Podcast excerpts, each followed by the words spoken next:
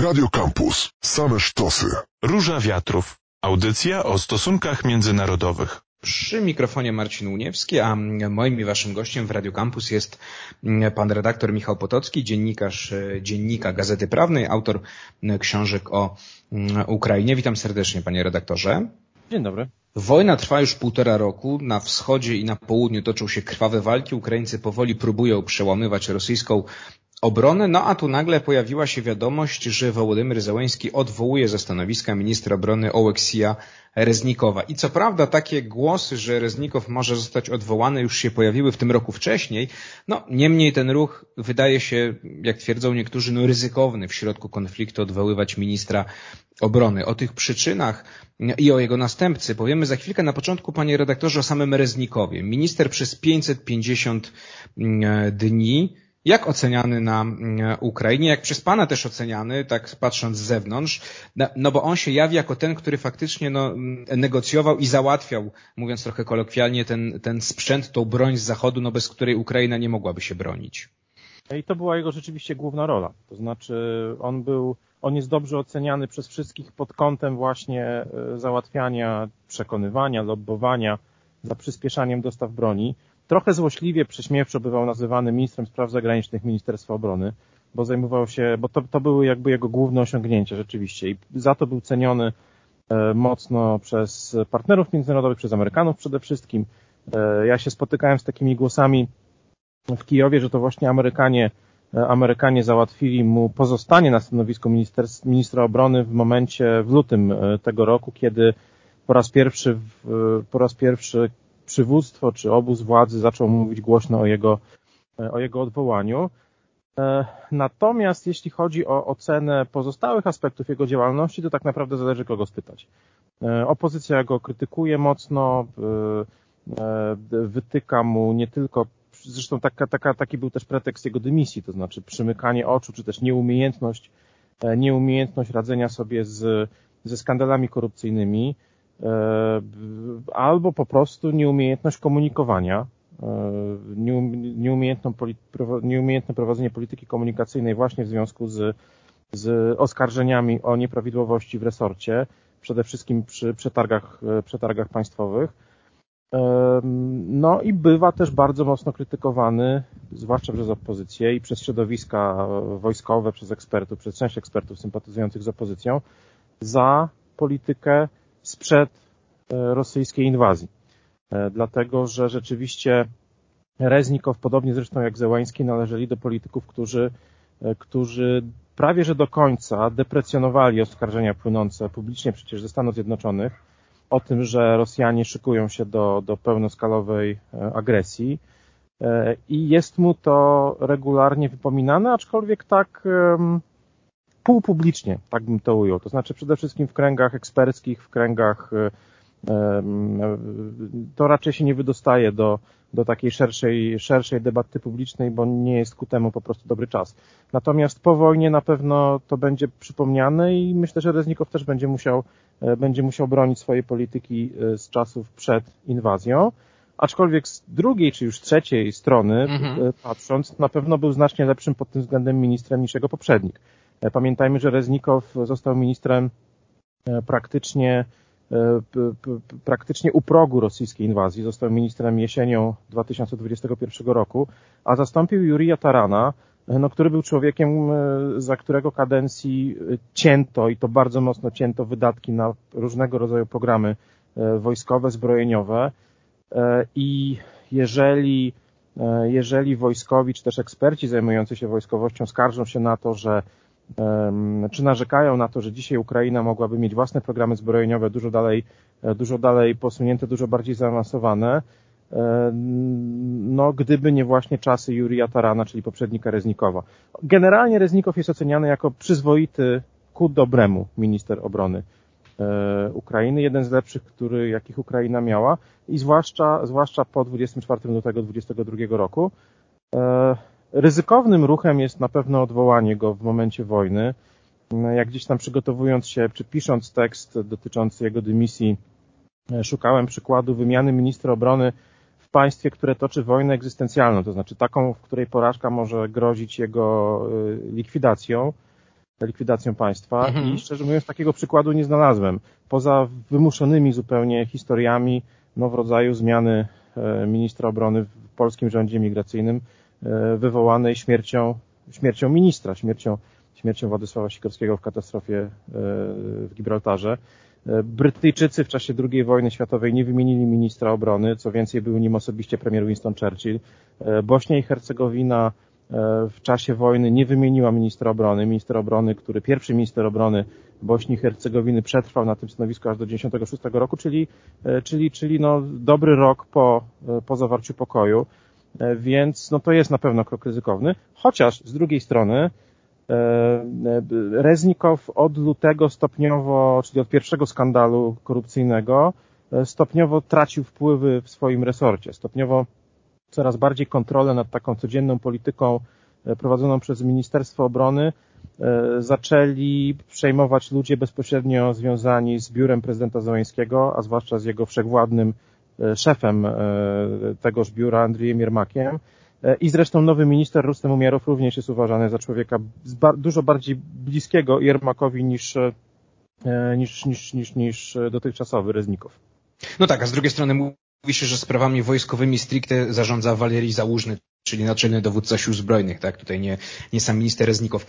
E, to skąd, panie redaktorze, już pan zaczął to mówić trochę, ale skupmy się jeszcze na tym, ta dymisja Reznikowa, no bo sam prezydent Zełęński mówi, tutaj cytat, o nowym podejściu i nowych formach interakcji zarówno z wojskiem, jak i z ogółem społeczeństwa, no to tak brzmi bardzo ogólnikowo.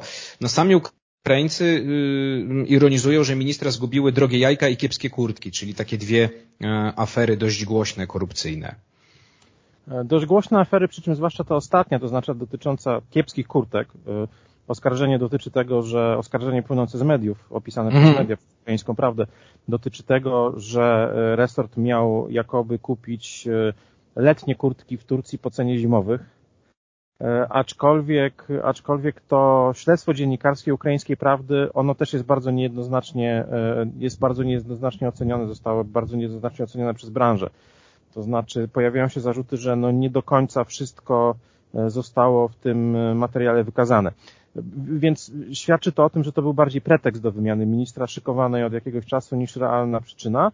Aczkolwiek rzeczywiście, rzeczywiście obóz władzy zdaje sobie sprawę, jak ważne jest postrzeganie E, postrzeganie Ministerstwa Obrony jako przejrzystej instytucji, w której nic nie ginie, ani w której nie są wydawane pieniądze e, w sposób nietransparentny i co więcej nieprawidłowy, dlatego że od tego zależy postrzeganie pomocy dla Ukrainy, wojskowej pomocy dla Ukrainy w państwach, e, w państwach Zachodu. W tym sensie ja, ja w ten sposób rozumiem te okrągłe słowa Zeleńskiego o o nowym podejściu do komunikowania. No chodzi o to, żeby komunikować światu, że nie kradniemy, Mhm. Że, że, że pieniądze i pomoc nie ginie. Co prawda nikt na razie nie zarzucił w sposób przekonujący i nikt nie, nie wykazał w sposób przekonujący, że jakiekolwiek elementy zachodniej pomocy ginęły, bądź były rozkradzione. Bądź Albo, że sam Reznikow, prawda, był zaangażowany a, a zwłaszcza, w korupcję. że sam Reznikow. Mhm. Zresztą Reznikowowi też nikt nie zarzuca, że to on osobiście. Raczej mu zarzucają e, niedopatrzenie, raczej mhm. mu zarzucają E, raczej mu zarzucają nieumiejętność powstrzymania, powstrzymania urzędników Ministerstwa Obrony przed, e, przed, przed, przed, przed nieprawidłowościami. No ale od tego też jest polityk, żeby ponosić odpowiedzialność polityczną i Reznikow taką odpowiedzialność polityczną poniósł, a że przy okazji Władimir Zełański w ramach podporządkowywania sobie kolejnych instytucji państwa, już takich bardzo bezpośrednich, wykorzystał sytuację, a być może to Andrii Jermak bardziej, czyli szef jego biura, wykorzystał sytuację, żeby, żeby, żeby objąć kontrolę nad resortem, e, który no, rozrósł się po, 20, po, po, po rozpoczęciu inwazji rosyjskiej, e, przez które jest przepuszczane, przez które przechodzi praktycznie połowa wydatków budżetowych, bo e, Ukraina przecież wszystko, co, co może wydaje na siły zbrojne, na armię, na, na zaopatrzenie, na broń i tak dalej. Więc w tym sensie ten urząd jest no, być może urzędem numer, nie wiem, 3-4 w hierarchii ukraińskiego państwa. Myślę, że minister obrony jest ważniejszą osobą niż premier. E, myślę, że nawet na pewno jest ważniejszą osobą niż premier, biorąc pod uwagę rangę premiera. E, więc dlatego zresztą o tym pewnie rozmawiamy, bo gdybyśmy, gdyby to był minister obrony Słowacji, to pewnie byśmy nie poświęcili temu audycji. Mówiliśmy chwilę o tej korupcji, powiedział Pan, że to mogły być te afery korupcyjne, szczególnie kwestia tych, tych, tych kurtek y, magicznie drożejących y, na granicy. No to mógł być taki pretekst do usunięcia, do usunięcia Reznikowa i podkreślić to warto, że on sam nie jest oskarżany o żadne afery korupcyjne, natomiast to, że nie dopilnował po prostu swojego, mm, swojego resortu. No i to jest taka jedna z tych afer, bo tych afer parę już było, dymisji związanych z aferami też już e, parę było. To właśnie, zatrzymajmy się dosłownie na e, kilka chwil, panie redaktorze, jak to jest z tą korupcją w Ukrainie mimo wojny? No bo wydaje się, że wciąż są ludzie, którzy chcą właśnie dorobić się na wojnie albo mimo niej, bo służby państwo jest zajęte wojną, więc oni gdzieś tam próbują, próbują mm, na tym zarabiać. No na ile to jest poważny problem, skoro Kijów chce karać za korupcję tak jak za zdradę? Jest to poważny problem. Pewnie nie jest aż tak poważny, jak, jak mówi stereotyp o Ukrainie, która jest tam wszechstronnie Faktem jest, że Ukraina rośnie y, w tych, y, w, jeśli chodzi o prawda, te wszystkie, mm, e, te wszystkie takie spisy państw, jeśli chodzi o, o, o poziom korupcji, no to Ukraina poprawia się, y, przynajmniej tak no, według tych statystyk na Ukrainie.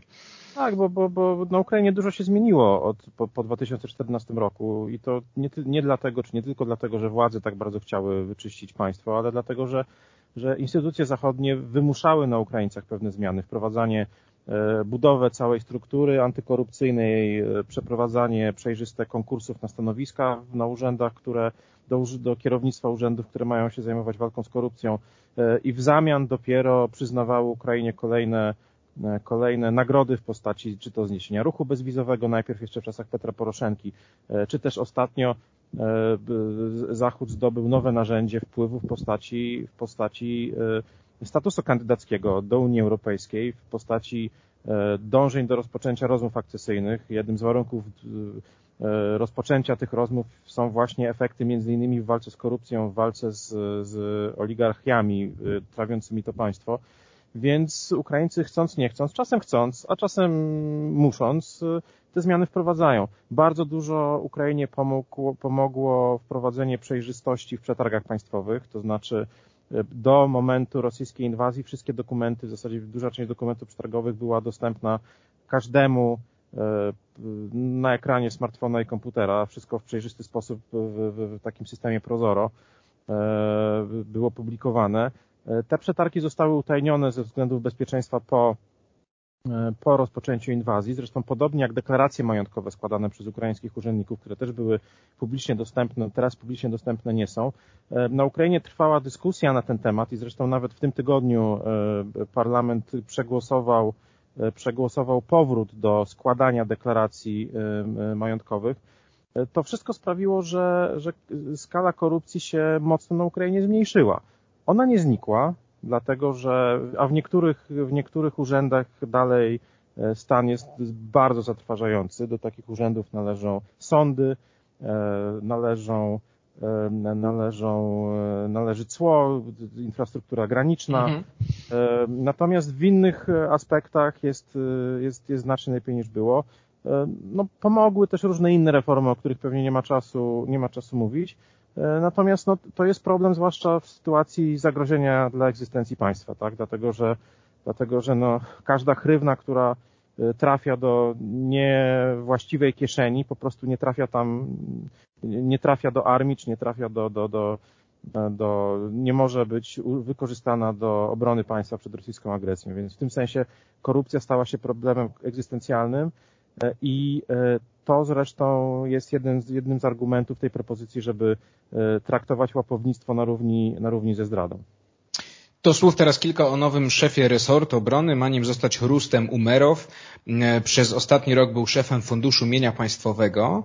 E, dodam już tylko, zanim pana zapytam, co, co wiemy więcej o tym polityku, to jest krymski Tatar, no i tutaj według niektórych komentarzy, mm, no to ma być zapowiedź, oczywiście jest to taki troszkę humorystycznie, trochę taka, takie uderzenie w Rosję. Oczywiście no to ma być zapowiedź odzyskania przez Ukraińców e, Półwyspu Krymskiego, no dlatego krymski Tatar na czele Ministerstwa Obrony. Ale yy, trzymając się faktów, co wiemy, co wiemy o, o, o Rustemie Umerowie, no bo to nie jest osoba, prawda, znikąd czy nieznana na, na ukraińskiej scenie politycznej.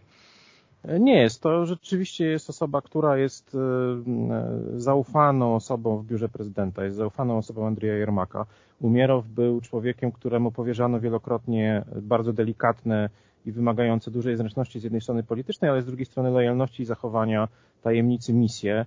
E, on uczestniczył zresztą razem z Reznikowem, e, uczestniczył w rozmowach pokojowych z Rosjanami w lutym i marcu ubiegłego roku. Najpierw na Białorusi, potem w Turcji. E, był jedną z tych osób, które były podtrute w czasie jednej z rund tych, tych rozmów. Później uczestniczył w negocjowaniu i to takim bardzo wielostronnym negocjowaniu wymiany jeńców, takiej dużej wymiany jeńców, do której doszło w zeszłym roku E, w zamian za, e, w zamian za e, w zamian za dowódców obrony Mariupola, który, którzy zostali przez Rosjan wypuszczeni, do Rosji poleciał Wiktor Medwedczuk, czyli lider środowisk prorosyjskich, ukraińskich. On to negocjował, on między innymi, on Umierow między innymi załatwiał pośredników ułatwiał kontakty w świecie arabskim w Turcji, którymi dysponuje, on ma bardzo dobre kontakty w świecie właśnie, w świecie islamskim. E, no a ta symbolika też nie jest przypadkowa i ta symbolika, oczywiście to nie był główny powód powołania Umierowa, natomiast ona nie przeszkadza. Ukraińcy bardzo lubią w taką symbolikę się bawić. Umierow jako Tatar krymski symbolicznie podkreśla, że Ukraina walczy o powrót do granic sprzed 2014 roku czyli o odzyskanie Krymu i Donbasu. E, co więcej, Umierow, jako e, praktykujący muzułmanin e, i jako Tatar krymski, no też ma być taką, taką kontrą do rosyjskiej propagandy mówiącej o Ukrainie jako państwie nacjonalistyczno-faszystowskim, mm-hmm. bo mamy teraz państwo, w którym które toczy wojnę, a na jego czele stoi prezydent pochodzenia żydowskiego, tymczasem Ministerstwem Obrony zarządza muzułmanin. I też nie, w zasadzie nie też, bo Zełański się deklaruje jako Ukrainiec w sensie etnicznym również. Natomiast y, Umierow jest Tatarem krymskim, nie jest Ukraińcem etnicznym. Mhm. Y, jest, deklaruje się jako patriota państwa ukraińskiego, co też pokazuje, że, że ten y, nacjonalistyczne ruchy ukraińskie, one się mocno mocno poszły w stronę takiego nacjonalizmu obywatelskiego, a nie etnicznego. I to jest też sprytne zagranie, natomiast oczywiście nie główny powód, no to, ale będzie na pewno też, też wykorzystane w polityce, w polityce komunikacyjnej. Co ciekawe, Umierow trafił w 2019 roku do parlamentu z listy wcale nie Sługi Narodu, ale opozycyjnej liberalnej partii Głos. Co prawda to jest taka opozycja najbardziej sprzyjająca władzy, czy najmniej niesprzyjająca władzy, nie wiem jak to określić, najbardziej skłonna do współpracy e, gdzieś tam konstruktywnej z, z władzami e, i został w pewnym momencie wciągnięty właśnie w orbitę w orbitę wpływu Andrija Jermaka, wszechwładnego szefa biura prezydenta Zełęńskiego. E, został szefem Funduszu Majątku Państwowego, zarządzał nim w zasadzie dokładnie rok i trzeba powiedzieć, że nie było, nie pojawiały się żadne, żadne oskarżenia o nieprawidłowości w czasie, kiedy, kiedy pełnił tę funkcję. Umierow ma, ma opinię człowieka uczciwego i to wszystko zebrane do kupy sprawia, że, że stał się, no, że na niego padł wybór. Niezależnie od tego, że, że, że w minionych miesiącach pojawiały się bardzo różne kandydatury na kierowników resortu obrony, w tym, jeżeli mówiliśmy o symbolice, że tutaj mamy Tatara krymskiego i muzułmanina pochodzącego z Krymu, e, symboliczne mia- mogłoby być też powołanie kobiety na ten urząd, co miałoby być dobrze odebrane, zwłaszcza na Zachodzie. Były kandydatki, no ale najwyraźniej wybór ostatecznie padł rzeczywiście na Rustema Omierowa.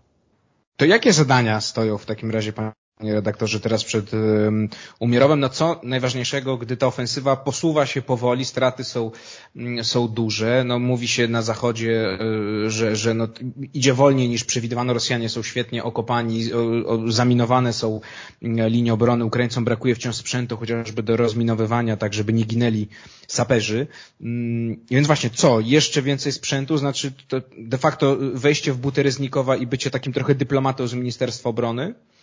Tak, e, e, Umierow ma być Reznikowym plus, to znaczy ma dać e, Ukrainie te, to wszystko, co dawał Reznikow, czyli umiejętności dyplomatyczne, umiejętności, umiejętności wydobywania z Zachodu sprzętu. Zachód narzeka na prędkość kontrowensywy. Gdyby Zachód, gdyby Zachód wywiązał się ze wszystkich obietnic dotyczących dostaw różnego rodzaju sprzętu, albo gdyby te decyzje zapadały wcześniej, no tak, to kontrowensywa byłaby znacznie szybsza.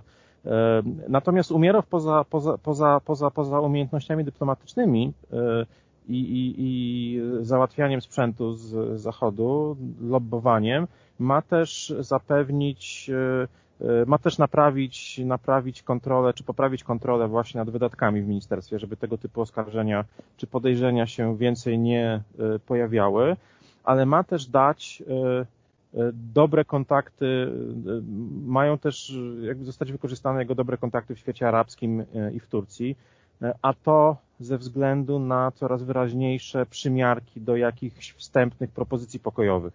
Mieliśmy niedawno dwa spotkania, najpierw w Kopenhadze, a potem w Arabii Saudyjskiej, w Dżudzie, dotyczące takiej próby skoordynowania stanowisk państw Zachodu z państwami spoza Zachodu, w Dżudzie byli nawet przedstawiciele Chin, ale byli przedstawiciele świata arabskiego, byli przedstawiciele Afryki. E, coraz wyraźniejsze są te, te ruchy i ja tak rozumiem, że rolą Umierowa ma być trzymanie ręki na pulsie, ma być zadbanie o interesy, o interesy Ukrainy właśnie w tej części świata. E, Ukraińcy dobrze rozumieją wagę kontaktów w świecie arabskim i w Turcji. Zresztą poza, poza kwestiami dotyczącymi ewentualnego rozejmu, to są też kwestie dotyczące e, powrotu Rosji, czy też niepowrotu do Rosji do umowy, do umowy zbożowej, pozwalającej na eksport zboża przez porty czarnomorskie. Bardzo mocno poza Turcją zaangażował się Katar e, ostatnio w, w, w konstruowanie propozycji pod adresem Rosji. Co prawda Rosjanie na razie je odrzucili, no ale to jest element, element targów. Więc w, tym, w to wszystko wchodzi Umierow, E, będzie miał drugą osobą, która e, niższa rangą, ale która też e, w zasadzie została, dostała zadanie wyłącznie kontaktowania się właśnie w świecie arabskim, muzułmańskim jest, jest wiceminister spraw zagranicznych, konkretnie odpowiadający za ten odcinek, sam pochodzący z rodziny mieszanej algiersko-ukraińskiej, znakomicie władający językiem językiem arabskim, więc Ukraińcy mocno starają się inwestować w kontakty z tą częścią świata, zdając sobie sprawę, że one mogą się okazać w pewnym momencie bardzo ważne. No i ostatnie pytanie, już tak krótko, to co dalej z Reznikowem? Mówi się, że Londyn i ambasada, i ambasador Ukrainy w Londynie, no i tam też właśnie ma dalej dbać o, o czy naciskać na Zachód, żeby szybciej dostarczał, dostarczał sprzęt. E, mówi się rzeczywiście o tym, że Reznikow miałby zostać ambasadorem Wielkiej Brytanii. E, myślę, że coś mu mm, obiecano, że coś otrzyma. Kiedy w lutym próbowano go po raz pierwszy wysadzić e, z, z siodła, oferowano mu, oferowano mu pozostanie w rządzie na stanowisku ministra do spraw strategicznych gałęzi przemysłu. Też jest to sprawa oczywiście blisko związana z wojskowością, czy z obroną państwa. Natomiast Reznikow wtedy publicznie taką ofertę odrzucił.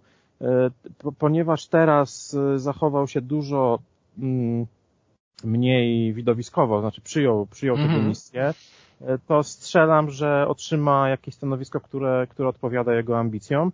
Ambasador Wielkiej Brytanii może być ciekawą funkcją, dlatego że Wielka Brytania jest chyba spośród tych największych mocarstw najbardziej przychylna Ukrainie i najchętniej sięgająca do własnych zasobów, do własnych magazynów ze sprzętem wojskowym. E, wielokrotnie Brytyjczycy wyprzedzali Amerykanów chociażby w dostarczaniu, dostarczaniu pocisków dalekiego zasięgu e, Storm Shadow, które przyjechały znacznie szybciej niż Amerykanie się zdecydowali, że to Amerykanie jeszcze oficjalnie przecież nie, e, nie zdecydowali się na dostarczanie tego typu, nie dostarczyli tego typu rakiet. W związku z czym, w związku z czym myślę, że to będzie dla niego ciekawe, ale też, ale też funkcja pozwalająca na wykorzystanie jego dotychczasowych kontaktów, jego, jego dotychczasowego doświadczenia, E, to jest polityk, który wciąż przez dużą, który bez wciąż, który po prostu jest przez dużą część swoich rodaków bardzo ceniony e, i którego kariera polityczna na pewno się w tym momencie jeszcze nie skończyła. Michał Potocki, dziennikarz e, Dziennika Gazety Prawnej, ekspert do spraw Ukrainy, autor książek o Ukrainie, był moim i waszym gościem. Bardzo dziękuję panie redaktorze za rozmowę. To była Róża Wiatrów, ja się nazywam Marcin Uniewski, a my się słyszymy w środę za tydzień. Radio Campus. Same sztosy.